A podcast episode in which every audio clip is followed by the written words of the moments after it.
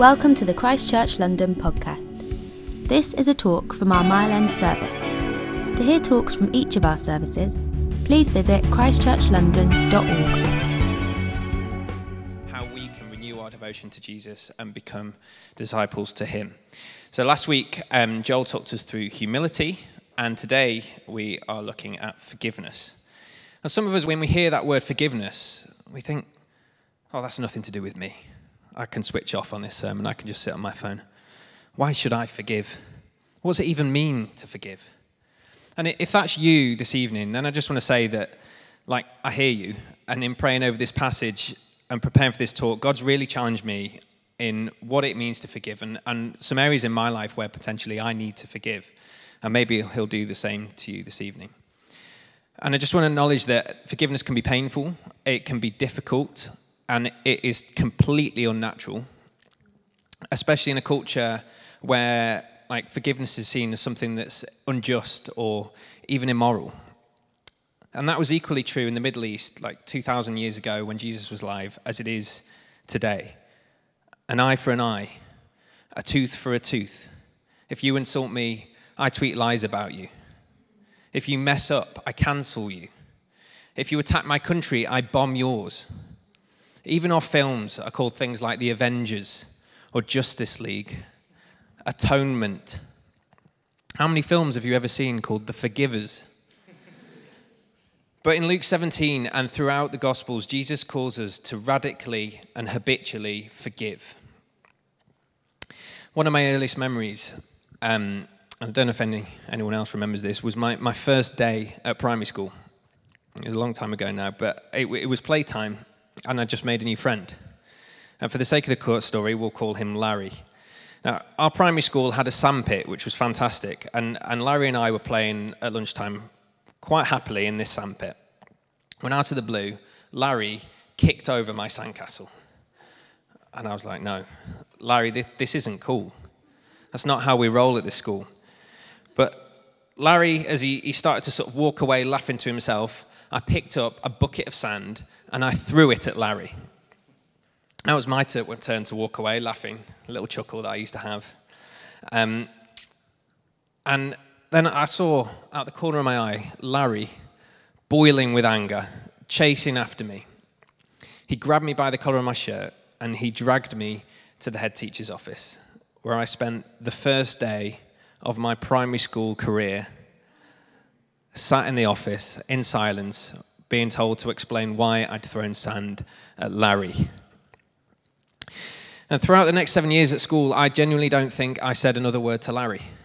If we ever had to pick football teams for a kick around, I'd refuse to pick him. He'd refuse to pick me. Like, Larry started to hang around with all the cool kids, and I didn't want to be anywhere near them. So I was like, for the most of my schooling career, I was labelled as this like shy, nerdy kid who couldn't make friends, especially Larry, and was the last to be picked in all sports teams. All because I never forgave Larry for kicking over my sandcastle when I was 4 years old. It's a stupid example, but what would Jesus say to my episode with Larry? Well, in today's passage, verse 3, he says, "So watch yourselves." Me? It's Larry's fault.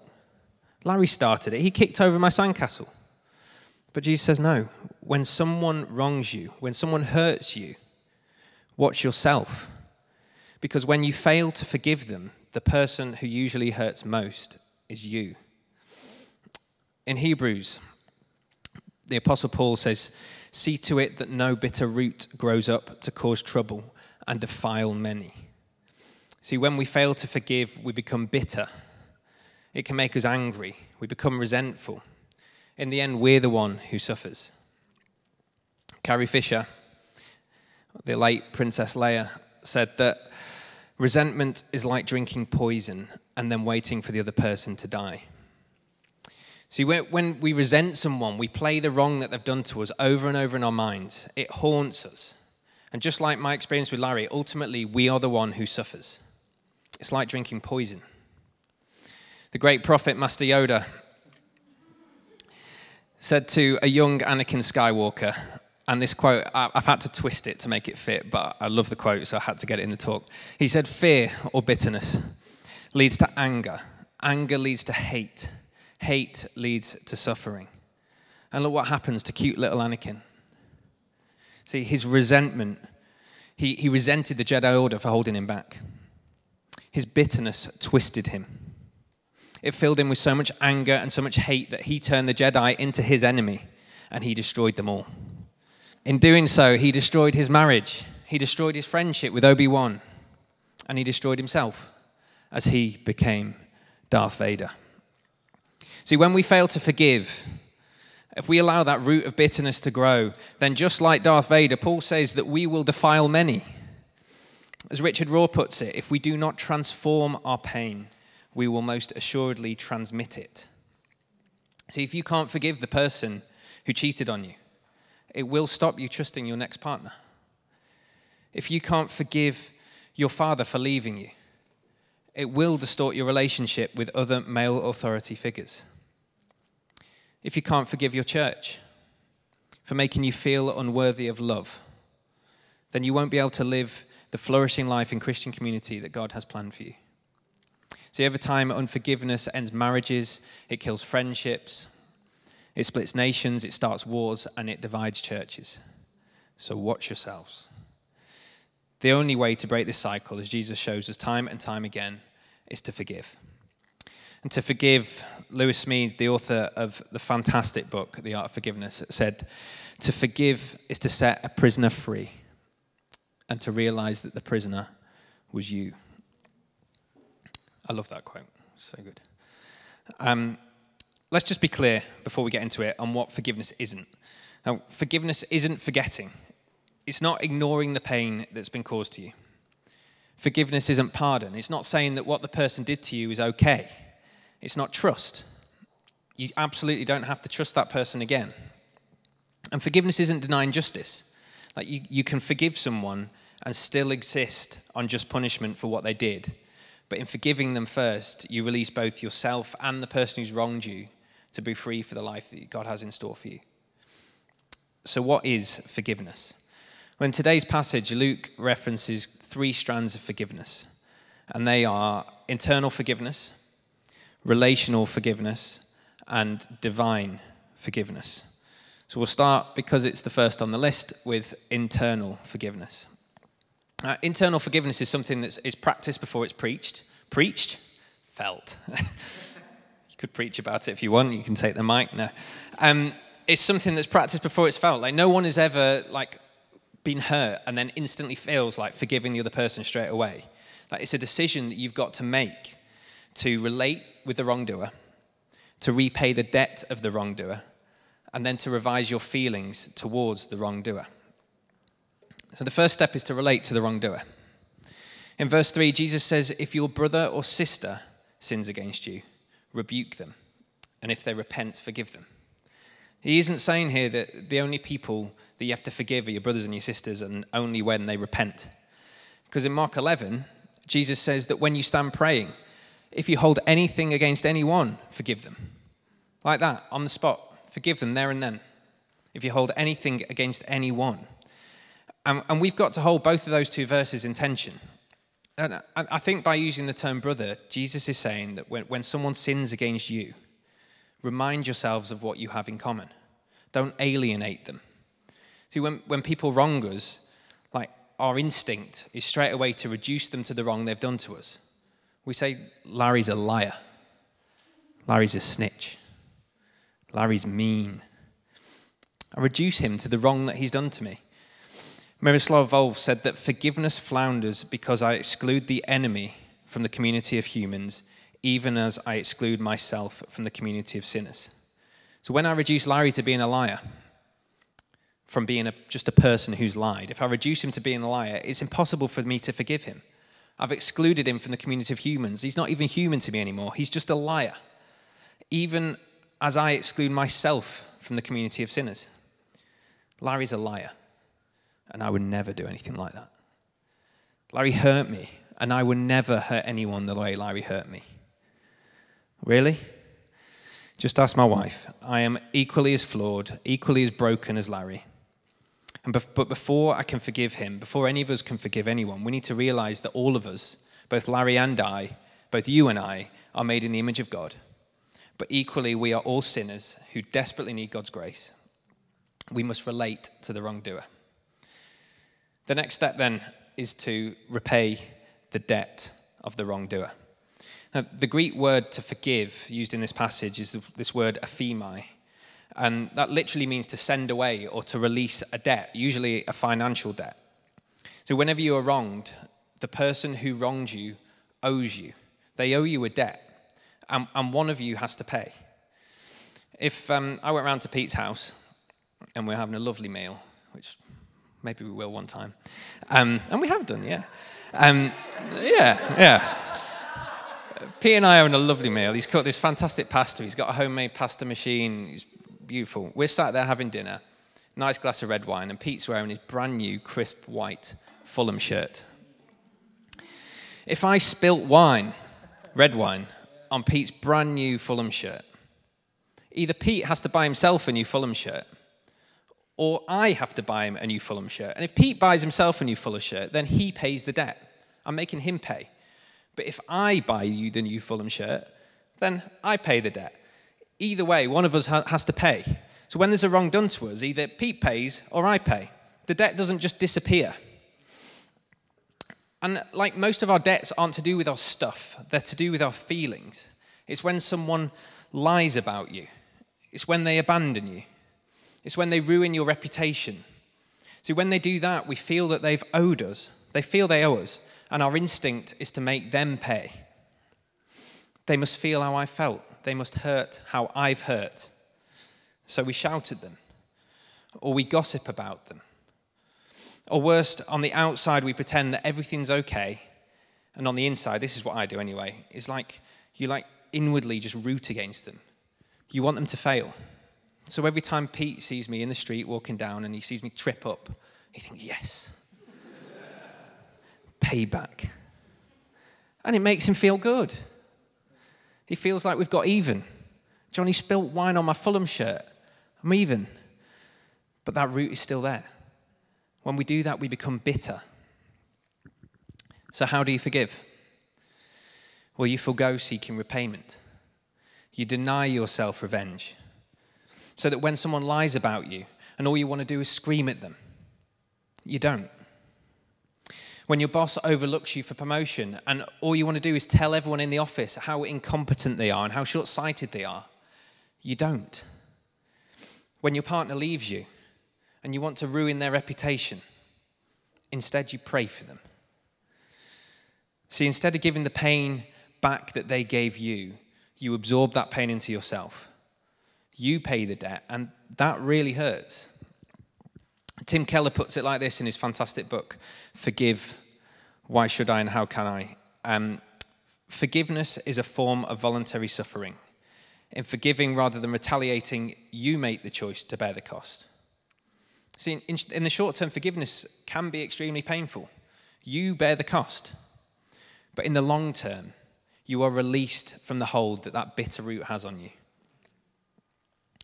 The final step, then, is to revise your feelings, to seek the good of the person who's wronged you. See, in Matthew 5, Jesus teaches us to love our enemies and pray for those who persecute us. At first, when someone wrongs you, that feels impossible. But when you decide to try and relate to them, when you decide to pay that debt yourself, eventually your feelings start to follow your actions. They start to change, and you see them differently. Lewis Smead puts it like this. You disengage that person from his hurtful act. You recreate him. At one moment, you identify him ineradicably as the person who did you wrong. The next, you change his identity. He is remade in your memory. You recreate your past by recreating the person who made your past painful. You recreate your past by recreating the person who made your past painful. You break that root of bitterness. And when you've done that, when you've related with them, when you've repaid the debt, when you've revised your feelings, then internally you've forgiven them. So do we just leave it there? The answer's no. Because in Jesus goes on to say in Luke 17, if your brother sins against you, rebuke him. You say, finally, I get to tell them off. No, because in Matthew 18, which I think is on the screen, yeah. In Matthew 18, he says, if your brother sins against you and you rebuke them and then they repent, then you have your brother back. See, the purpose of that rebuke isn't to shame or condemn the other person. It's to reconcile a relationship. It's to get your brother back. It's relational forgiveness. But if you don't inwardly forgive before you go to rebuke them, then you're rebuking them for the wrong reasons. See, if Pete tried to rebuke me for ruining his new Fulham shirt before he's forgiven me, he's going to come to me and he's going to say, Johnny, you idiot. That was my favourite new shirt. I just bought it. I was going to wear it to the game today. I hate you. I never want to see you again. See, only if he internally forgives me first can he then come to me seeking the relationship. Only then can he come to me and say, Johnny, when you spilt wine all over my shirt, that really hurt. It really hurt. But I want you to know that I've forgiven you. You know what? I've paid the debt. I've bought myself a new shirt, and I've bought you one too. And then he said, why don't we go the game together? See, that is relational forgiveness. And I think there's a real challenge there for us. And there's a real challenge there for me. A lot of the time, our instinct is to go straight to that rebuke. We say we want justice. We want fairness. But forgiveness and justice aren't mutually exclusive. We worship a God who is both perfectly loving and perfectly just. We worship a God of both forgiveness and of justice. But if you fail to forgive them inwardly before you go seeking the rebuke, before you go try and reconcile that relationship, then you aren't really after justice. You're after revenge. You're making them pay. You'll be like, Pete, I never want to see you again. But God says in Deuteronomy, vengeance is mine alone. It's his to bear, not ours. And when we carry that weight for him, we sit ourselves in his seat. We make ourselves the judge. And that leaves a bitter root. The other pitfall that people go into, and this is me, is that you withdraw. You say, after what they did to me, I don't want anything to do with them again. I don't even want to speak to them. So you fail to confront the issue. And in doing that, you shield them from the consequences of their actions, and on the inside, you can never forgive them yourself. That bitter root's still there. My biological father left when I was 4 years old, and it was under really, really awful circumstances at the time. And at the time, I didn't know what was going on. I just knew that he wasn't there anymore. And that left a wound in me. It left a bitter root. I wasn't just a shy kid who couldn't make friends and had weird relationships with male authority figures because Larry threw sand at me or kicked over my sandcastle or whatever he did. It's because someone who I worshipped, someone who I looked up to, had abandoned me. And I was so scared of losing anyone else. So I withdrew. And that's something, like, over years, I've had to work through. I've had to pray through. I've had to relate with him. I've had to try and understand why he did what he did. I've had to put myself in his shoes. I've had to repay the debt. And while, like, I'm still not yet in contact with him, and I may never be, I've been working hard to revise my feelings. Even, like, in preparing for this preach, I prayed for him. And that was hard. It was painful. But Jesus says to me, no, you're not done yet. He says, I call you to forgive. And if the opportunity arises, to talk to him, to try and reconcile. And I recognize that might not be possible for me. It might not be possible for some people in this room and some of the things you might be going through. The other person might not want to. They might be dangerous. They might be in prison.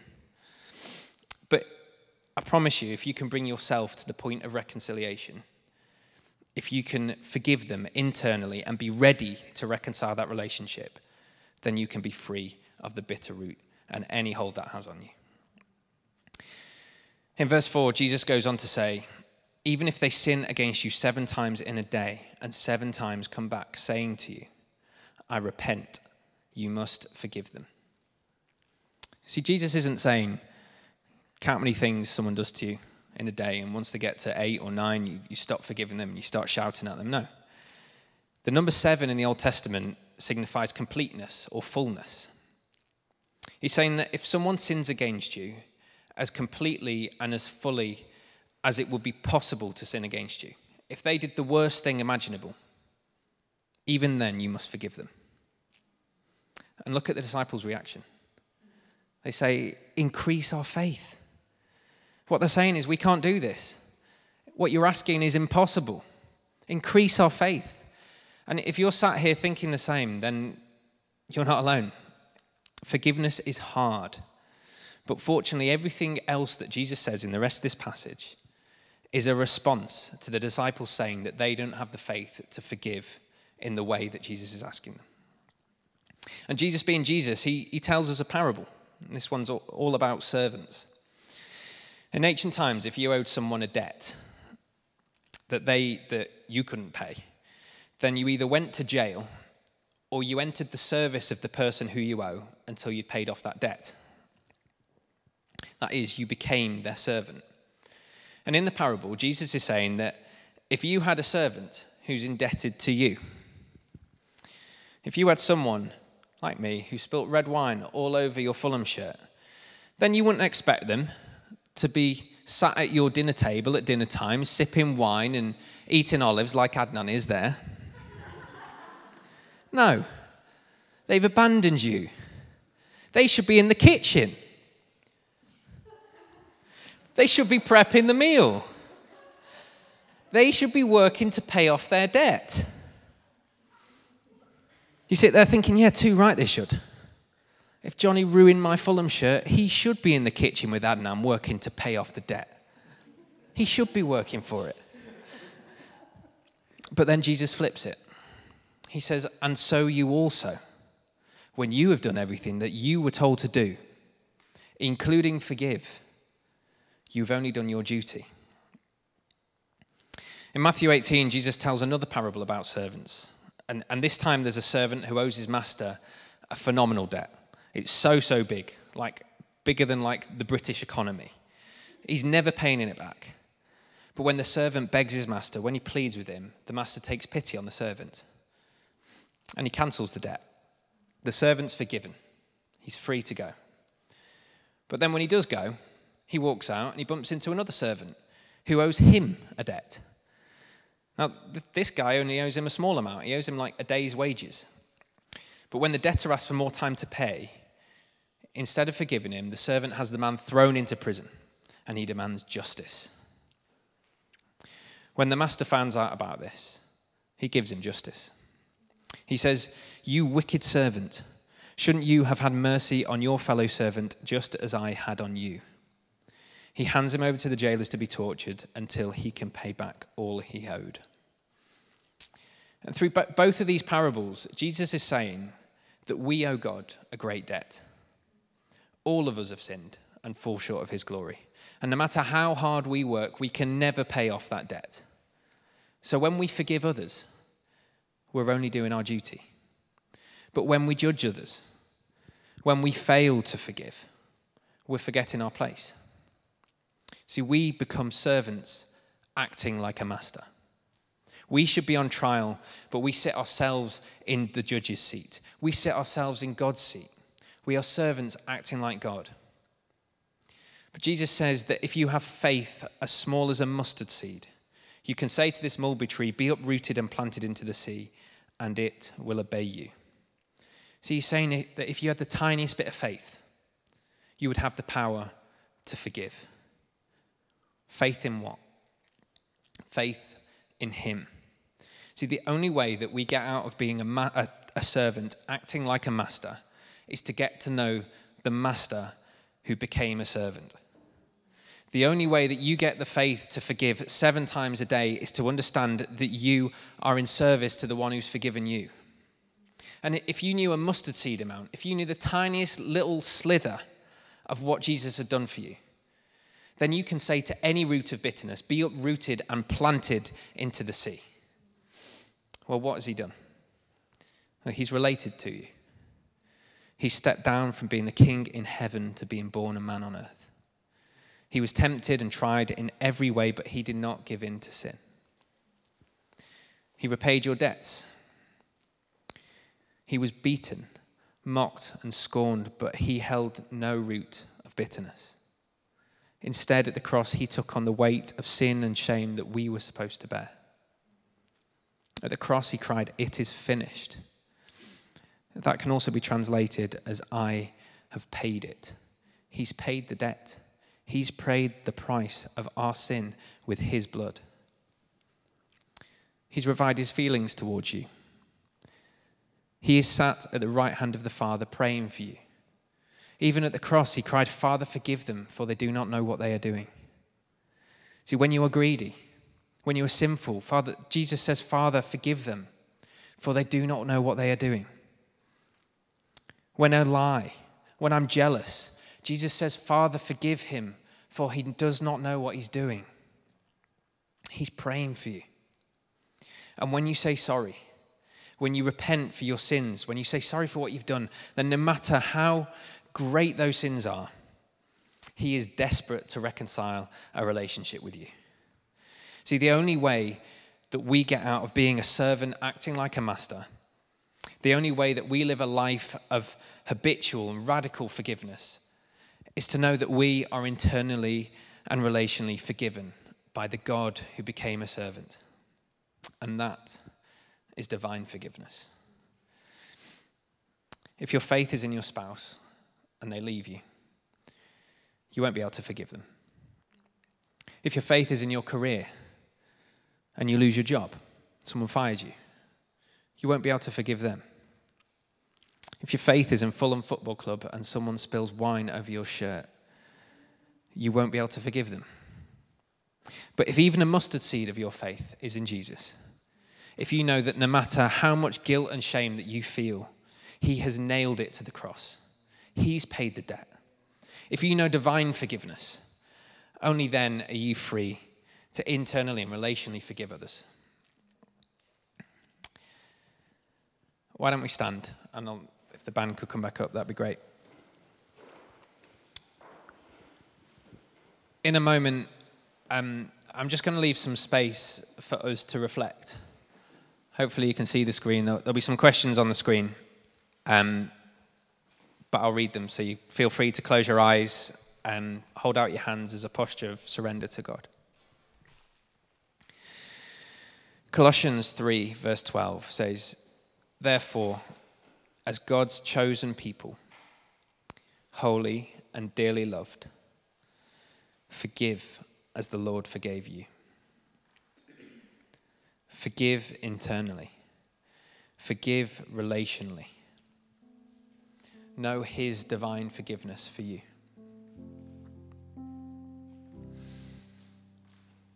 For some of us, the idea of forgiveness is painful. It hurts. There might be wounds from our past, from our parents, maybe from a relationship, maybe even from the church, that have left a bitter root. For some, those wounds are so deep that we've hidden them. We've withdrawn. If that's you, maybe you need to pray Psalm 139. "Search me, O God. Know my heart. Test me. Know my anxious thoughts. Point out anything in me that offends you. Point out who I might need to forgive."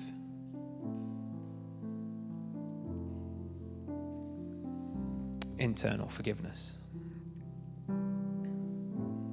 Are there any wounds that you need to heal? Is there anyone that you need to forgive?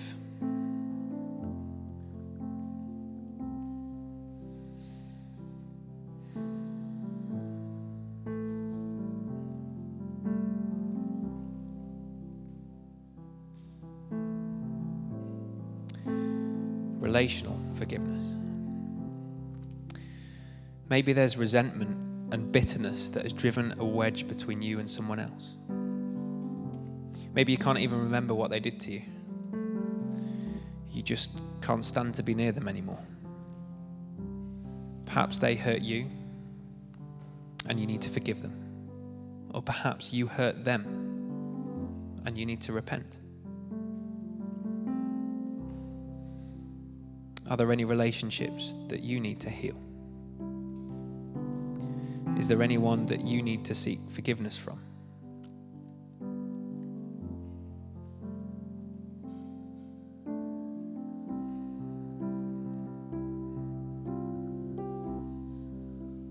Divine forgiveness.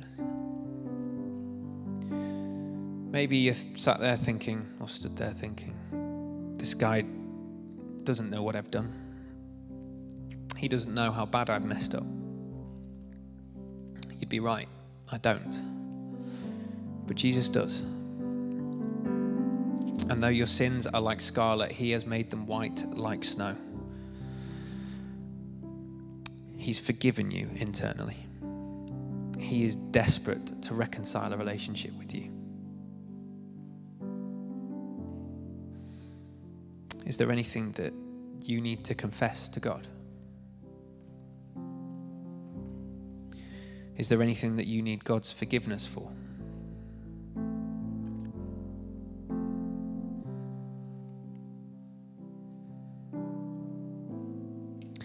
Maybe you're still with the disciples in verse 4. Increase my faith. Increase my faith so I can forgive. Increase my faith so I can repent.